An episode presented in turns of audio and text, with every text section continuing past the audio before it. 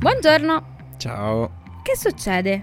Ma niente, stamattina ho litigato con la mia conquilina e stavo guardando un po' di annunci per comprare casa.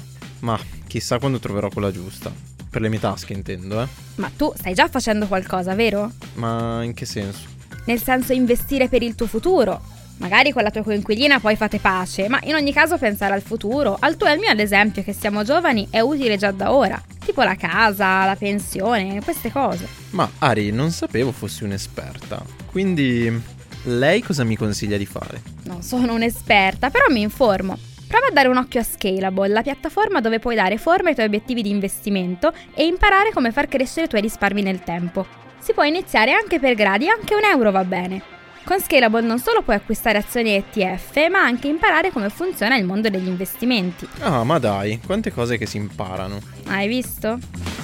E a proposito, se vuoi scoprire anche tu di più sugli investimenti e sul mondo di Scalable, visita il link in descrizione a questo episodio e non farti trovare impreparato dal tuo futuro.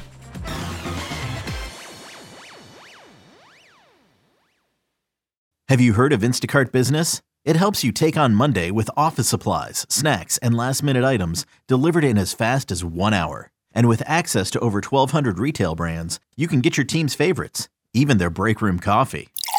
Get delivery that moves as fast as you do. Sign up for Instacart Business and for a limited time, get free delivery and 2% credit back for one year with a free Instacart Plus trial. Visit instacart.com slash business to redeem. Instacart Plus trial for new users while supplies last. Plan renews at $99 per year. $250 credit back minimum. Excludes alcohol. Terms apply. Have you heard of Instacart Business? It's a new way to stock up on supplies, fresh ingredients, and last minute items delivered in as fast as one hour. Whether you run an office, restaurant, or store, you can get what you need from over 1,200 retail brands with delivery that moves as fast as you do. Sign up for Instacart Business and for a limited time, get free delivery and 2% credit back for one year with a free Instacart Plus trial. Visit instacart.com slash business to redeem. Instacart Plus trial for new users while supplies last. Plan renews at $99 per year. $250 credit back minimum. Excludes alcohol. Terms apply. Benvenuti nel podcast di M&A International Consulting. Qui i risparmiatori medi si trasformano in investitori esperti.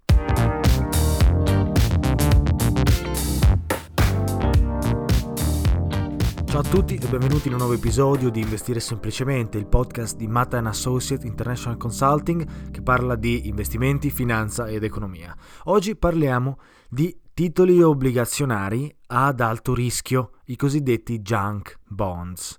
E eh, cercheremo di capire perché sono da evitare a tutti i costi e perché effettivamente eh, una delle regole principali dei mercati finanziari è cercare di evitarli come la peste nonostante gli ottimi rendimenti che essi possono eh, promettere agli investitori che sono abbastanza determinati o abbastanza stupidi da comprarli. Tuttavia, nonostante questo, apparentemente tantissimi fondi istituzionali continuano ad acquistarli, poi magari anche pentendosene amaramente. Andiamo ad analizzare innanzitutto facciamo un piccolo ripasso su che cos'è un'obbligazione e come funziona, veramente rapido per capire di cosa stiamo parlando e poi andiamo ad analizzare precisamente perché sono da evitare le obbligazioni ad alto rischio e anche ad alto rendimento. Avoid junk bonds è uno dei mantra della finanza quando eh, tra l'altro si inizia ad investire nei mercati finanziari. Eh, è uno dei suggerimenti più importanti e così semplicemente omessi dai vari operatori finanziari che appunto operano in diversi eh, settori geografici, soprattutto esteri e dei mercati emergenti. Vedremo oggi perché eh, questi, questi, suggerimenti, questo semplice consiglio non è seguito, ma prima di tutto mi piacerebbe, come eh, già detto nell'introduzione, fare un piccolo riassunto per capire, per far sì che tutti siano a, sulla stessa lunghezza d'onda quando si parla di obbligazione. Ok, l'obbligazione è una forma di prestito aziendale o governativo eh, o anche il cosiddetto titolo di debito, per cui io investitore decido di prestare dei soldi a un governo o a un'azienda eh, che mi promette di ridarmi la quantità che gli ho prestato a una scadenza e nel frattempo mi promette un pagamento annuale in percentuale a quello che io eh, ho prestato. Molto semplice, molto chiaro da capire. Di conseguenza i governi, ma anche le aziende, possono farsi prestare eh, i soldi in questo modo e in un certo senso finanziarsi in questo modo, così che i cittadini o investitori in generale possano appunto prestare dei soldi eh, con un interesse eh, che poi verranno ridati a scadenza. Ora, che cosa sono i junk bonds e perché sono diversi dai bonds normali? Per bonds ovviamente intendiamo le obbligazioni.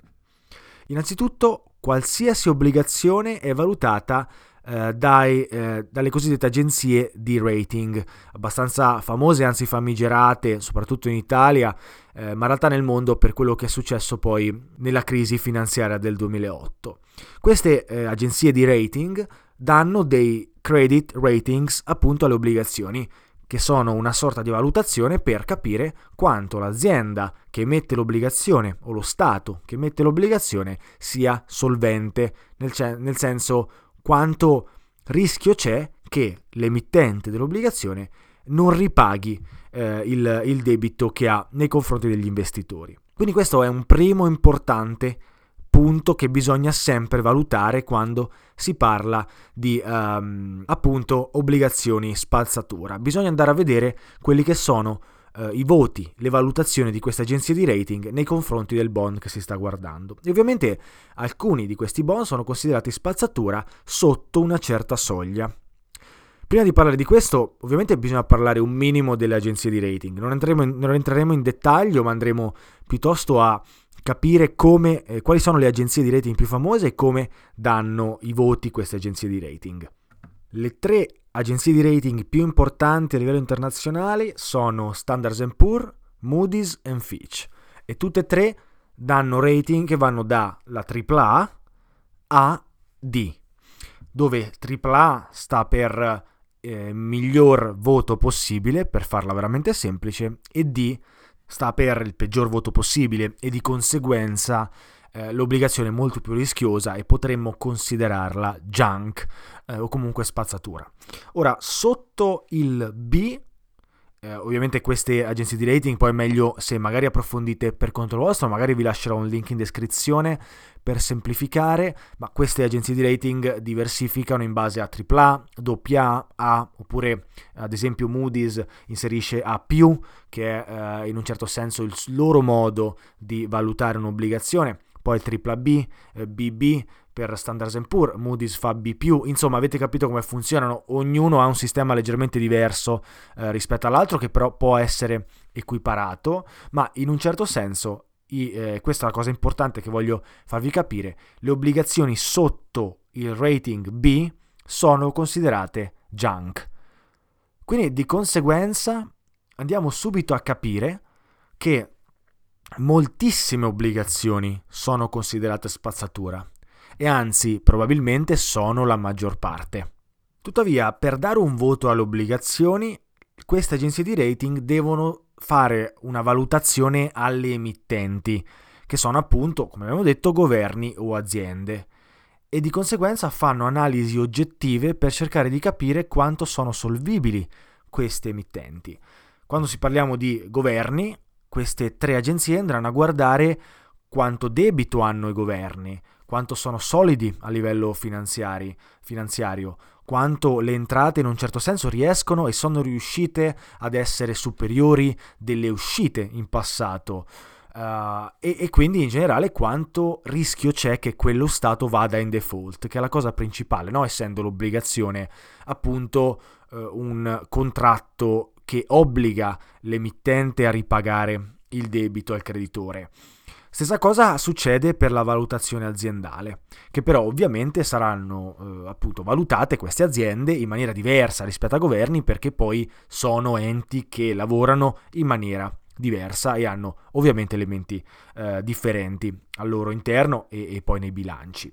Quello che ne risulta da questa analisi è ovviamente una lista di governi e aziende che sono più solventi e più solide finanziariamente rispetto ad altri e di conseguenza da questa lista possiamo andare ad identificare quelle che sono le obbligazioni più sicure e meno sicure.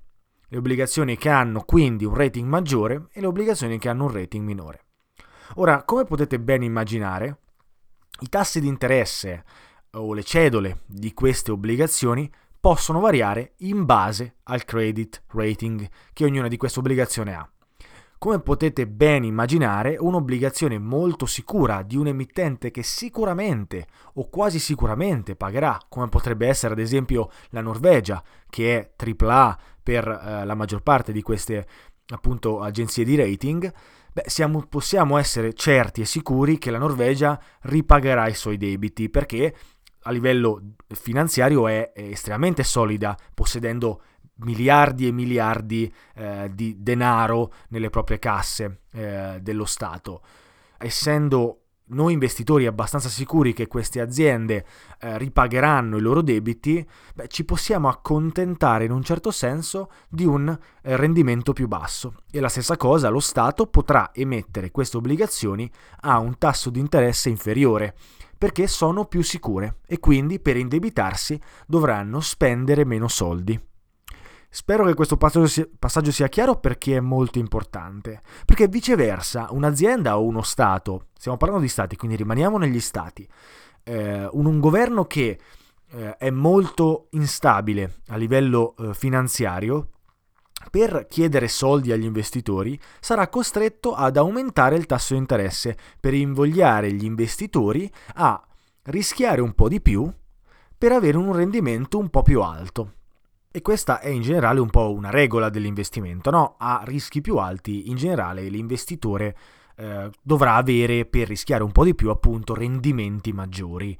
Eh, e di conseguenza però per quanto riguarda uno Stato o un'azienda avere e garantire rendimenti maggiori a, maggiori a un investitore significa anche spendere di più per indebitarsi. Ora cerchiamo di mettere la teoria in pratica e andiamo a vedere quali sono i paesi le cui obbligazioni sono più solide finanziariamente, meno rischiose e di conseguenza eh, migliori per gli investitori.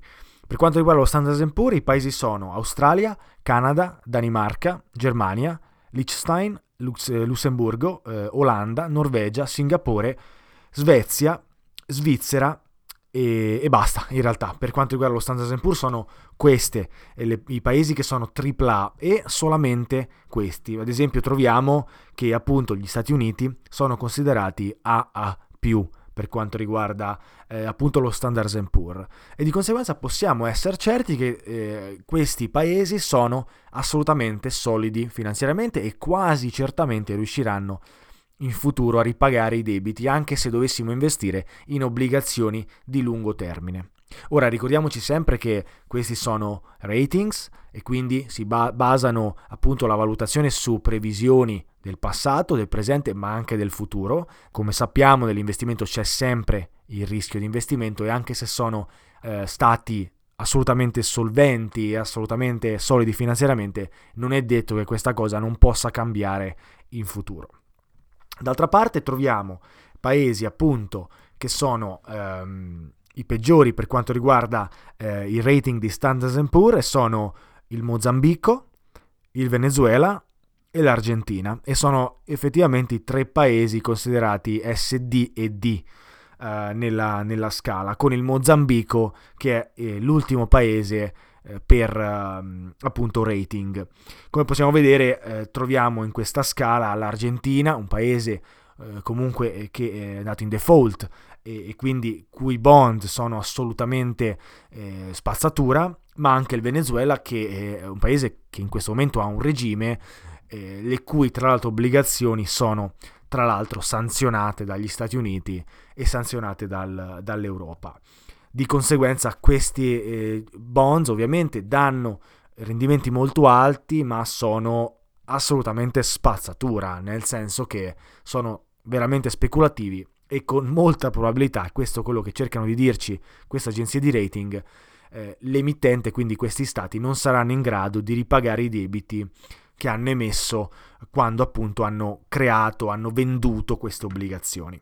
Ora voi vi potreste chiedere, e poi magari sarà interessante se avrete voglia, eh, andare in descrizione e cliccare sul link che vi dà le tabelle eh, aggiornate fino a dicembre 2019 appunto di questi paesi eh, che sono considerati solidi o non solidi da, da, da sia Standard Poor's che Fitch e Moody's.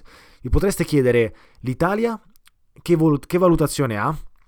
L'Italia per Standard Poor's è tripla B che eh, non è un'ottima valutazione ad essere completamente onesti, ma per il semplice fatto che abbiamo diversi problemi strutturali da paese e ovviamente un debito pubblico eh, molto alto, soprattutto in relazione al PIL.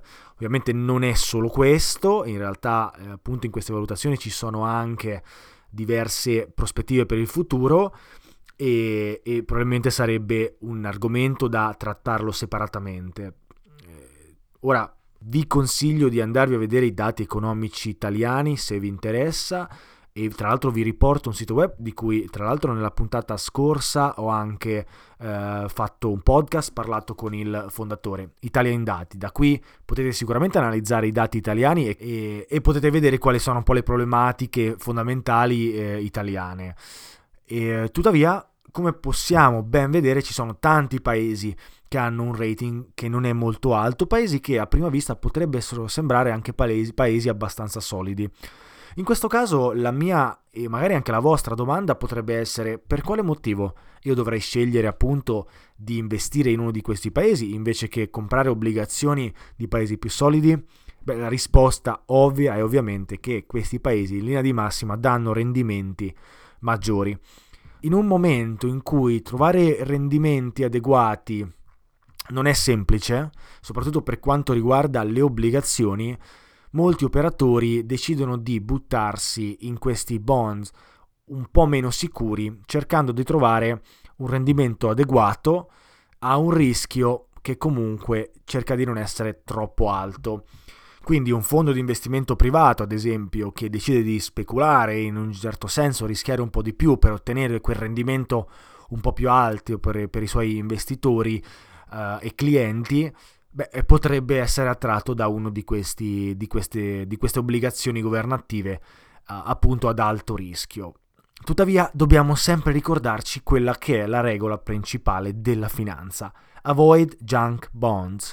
Evitiamo questi rendimenti d- dovuti da obbligazioni assolutamente rischiose e, e alla fine, che alla fine possono davvero farvi rischiare di perdere tutti i soldi che avete investito. Ricordatevi un'altra regola che tra l'altro è una regola che è stata detta più di una volta, che è stata citata più di una volta sia da Warren Buffett che da Ray Dalio, due grandissimi investitori che cito spesso in questo podcast, beh, non bisogna perdere soldi. È la prima regola e la seconda regola è esattamente la stessa, cioè non perdere soldi. Questo lo diceva Warren Buffett. Ehm, e, e, e scegliere queste obbligazioni di scarsa qualità è il modo più semplice per rischiare grosso e perdere tutti i soldi che sono stati investiti. E tra l'altro un'altra cosa che, che, mi viene da pensare quando guardo e, e, e analizzo questi, queste obbligazioni è che noi non conosciamo nulla di questi paesi esteri come potrebbe essere l'Uruguay, il Paraguay, eh, la, la, l'Arabia Saudita. Eh, non sappiamo nulla, i paesi africani, a parte qualcuno che magari ha vissuto in questi posti o che davvero ha avuto modo di sperimentare uh, un minimo cos'è vivere in questi paesi assolutamente estranei all'Italia o ai paesi sviluppati, beh, è assolutamente impossibile identificare se quel paese riesce a ripagare i propri debiti oppure no nel lungo periodo. Io personalmente sono dell'idea che bisogna sempre rimanere nel proprio circolo di competenza e cercare di investire dove si conosce il mercato e si capisce qualcosa in più. Ad esempio noi abbiamo eh, una trasparenza incredibile di tutti gli strumenti finanziari che possono essere appunto azioni, obbligazioni, fondi di investimento dei paesi sviluppati, sia che sia in Italia, in Europa, in Stati Uniti, in Giappone. Eh, la trasparenza è totale seppur il Giappone inizia già a essere abbastanza distante ed è sicuramente anche per me più difficile no? investire, investire in, quei, in, quei, posti lì perché comunque è una realtà molto diversa dalla realtà capitalistica statunitense o europea. Pensate quanto può essere diverso investire in Congo, in Tanzania, in, in paesi africani assolutamente sconosciuti. Per me sicuramente non lo è e non credo quindi sia utile anche per persone, risparmiatori, investitori medi, privati che appunto non fanno questo di mestiere. Di conseguenza inizia ad essere un limite decidere di acquistare questi bonds, non solamente perché appunto queste agenzie di rating ci stanno suggerendo che non sono bonds di emittenti sane, in un certo senso, tra virgolette, ma anche perché noi non conosciamo questi posti. La stessa identica cosa succede con le aziende, quindi questi, eh, queste agenzie di rating avranno appunto liste di aziende AAA, AA e, e aziende più rischiose che ci possono essere utili per decidere quale obbligazione aziendale comprare nel momento in cui abbiamo bisogno appunto di avere una, red, una, rendita fissa data da un contratto obbligazionistico invece che appunto acquistare una partecipata eh, azionaria in un certo senso. E, um, una cosa interessante da analizzare è che negli anni, soprattutto dopo la crisi finanziaria del 2008, quando c'è stata una sorta di scandalo delle, mm, delle agenzie di rating, che magari adesso non abbiamo il tempo di trattare, possiamo vedere che da quel momento in poi le aziende considerate AAA per quanto riguarda appunto le obbligazioni sono scese in modo drastico e in questo momento ce ne sono davvero poche. Infatti sono solamente due, Microsoft e Johnson Johnson, cui appunto queste agenzie di rating dicono essere aziende super solide che possono quasi sicuramente, basandosi appunto sui bilanci, sulle prospettive di futuro, eh, ripagare quei debiti dati dalle obbligazioni che hanno emesso. Quindi abbiamo visto il primo motivo per evitare junk bonds è appunto il rischio di default del, dello Stato sottostante. Se lo Stato va in default, voi perdete tutti i soldi che avete investito perché lo Stato non sarà più in grado di ripagare eh, i vostri crediti. 2. Evitare di investire in junk bonds perché eh, non conoscete nulla di questi paesi estranei, stranieri, esteri, eh, probabilmente anche emergenti, perché la maggior parte di questi junk bonds appunto vengono da paesi emergenti. Terzo punto per cui dovreste evitare di investire in obbligazioni spazzatura è perché questi paesi, alcuni di essi almeno, possono rischiare di venire sanzionati in futuro.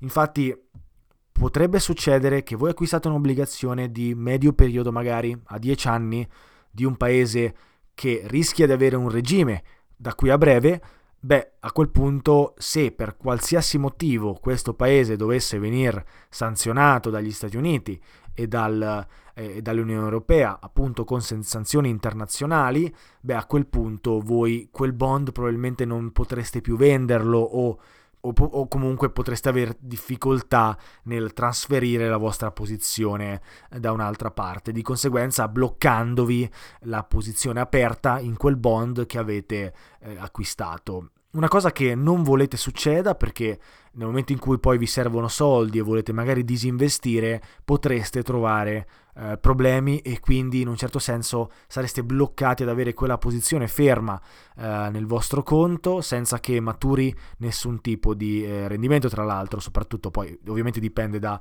dalla tipologia di sanzione quindi sto parlando molto in generale però è una cosa da tenere in considerazione. Vi faccio un semplice esempio, l'esempio del Venezuela. Dopo l'instaurazione del regime di Maduro, gli Stati Uniti hanno deciso di bloccare la maggior parte dei eh, bonds venezuelani, quindi delle obbligazioni legate al governo venezuelano. Se eh, voi eh, aveste comprato un'obbligazione legata appunto al Venezuela, ora non riuscireste praticamente a eh, vendere quella posizione sarebbe completamente frizzata, per anche qui usare un termine inglese italianizzato, nel vostro conto. È una cosa che voi vorreste comunque in generale evitare che accada. Quindi questo è un altro eh, motivo per cui evitare eh, appunto questi bonds. Quarto motivo, ci sono alternative migliori. Ora, io capisco che può essere attraente decidere di acquistare questi high yield bonds, così si chiamano in termine tecnico, eh, in, eh, tra l'altro a paragone dell'investment grade, che invece sono i bonds ultra sicuri. Quindi ricordatevi questi termini, come vi dico spesso è importante iniziare a eh, mettere insieme un po' di terminologia inglese perché poi la finanza si descrive e, e lavora in inglese.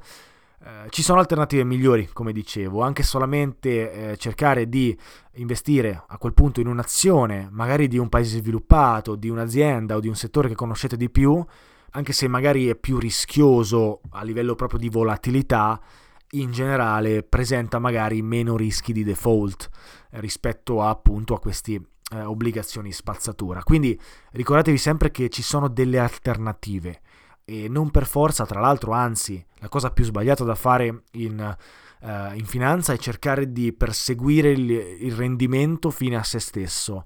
È una strategia che si è rivelata più di una volta inefficace e continua ad essere inefficace. L'investimento, come tra l'altro dicevamo all'inizio di questo podcast, è l'inizio di questo percorso, in un certo senso, fin dalla prima puntata, quindi un investimento deve promettere la sicurezza del capitale e un rendimento che sia adeguato. Non per forza, quindi di conseguenza il rendimento deve essere prima, eh, il primo obiettivo. E questa è una cosa da ricordarsi ogni volta che si decide di fare un nuovo investimento, ogni volta che si guarda al proprio conto e si vedono appunto gli investimenti che avete effettuato finora. Ora mi sono dilungato anche troppo, spero che questo podcast e questa puntata vi sia piaciuta, spero che vi sia stata utile per capire qualcosa in più per quanto riguarda le obbligazioni e in generale le obbligazioni eh, spazzatura, i cosiddetti junk bonds. Um, è un argomento interessante, vi lascio sicuramente qualcosa in descrizione e così vi permetterà al 100% di capire non solo quali sono i paesi eh, più solidi finanziariamente e quelli più uh, rischiosi, ma anche dove investire poi nel momento in cui volete uh, appunto investire in obbligazioni tramite magari dei fondi di investimento specifici. Come al solito è stato un piacere essere qui con voi, ci sentiamo ad una prossima puntata. Ciao a tutti!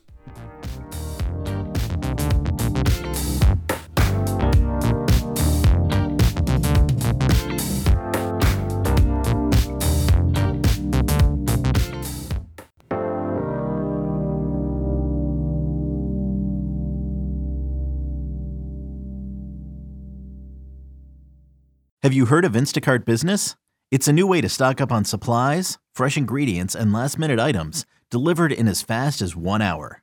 Whether you run an office, restaurant, or store, you can get what you need from over 1,200 retail brands with delivery that moves as fast as you do. Sign up for Instacart Business and for a limited time, get free delivery and 2% credit back for one year with a free Instacart Plus trial.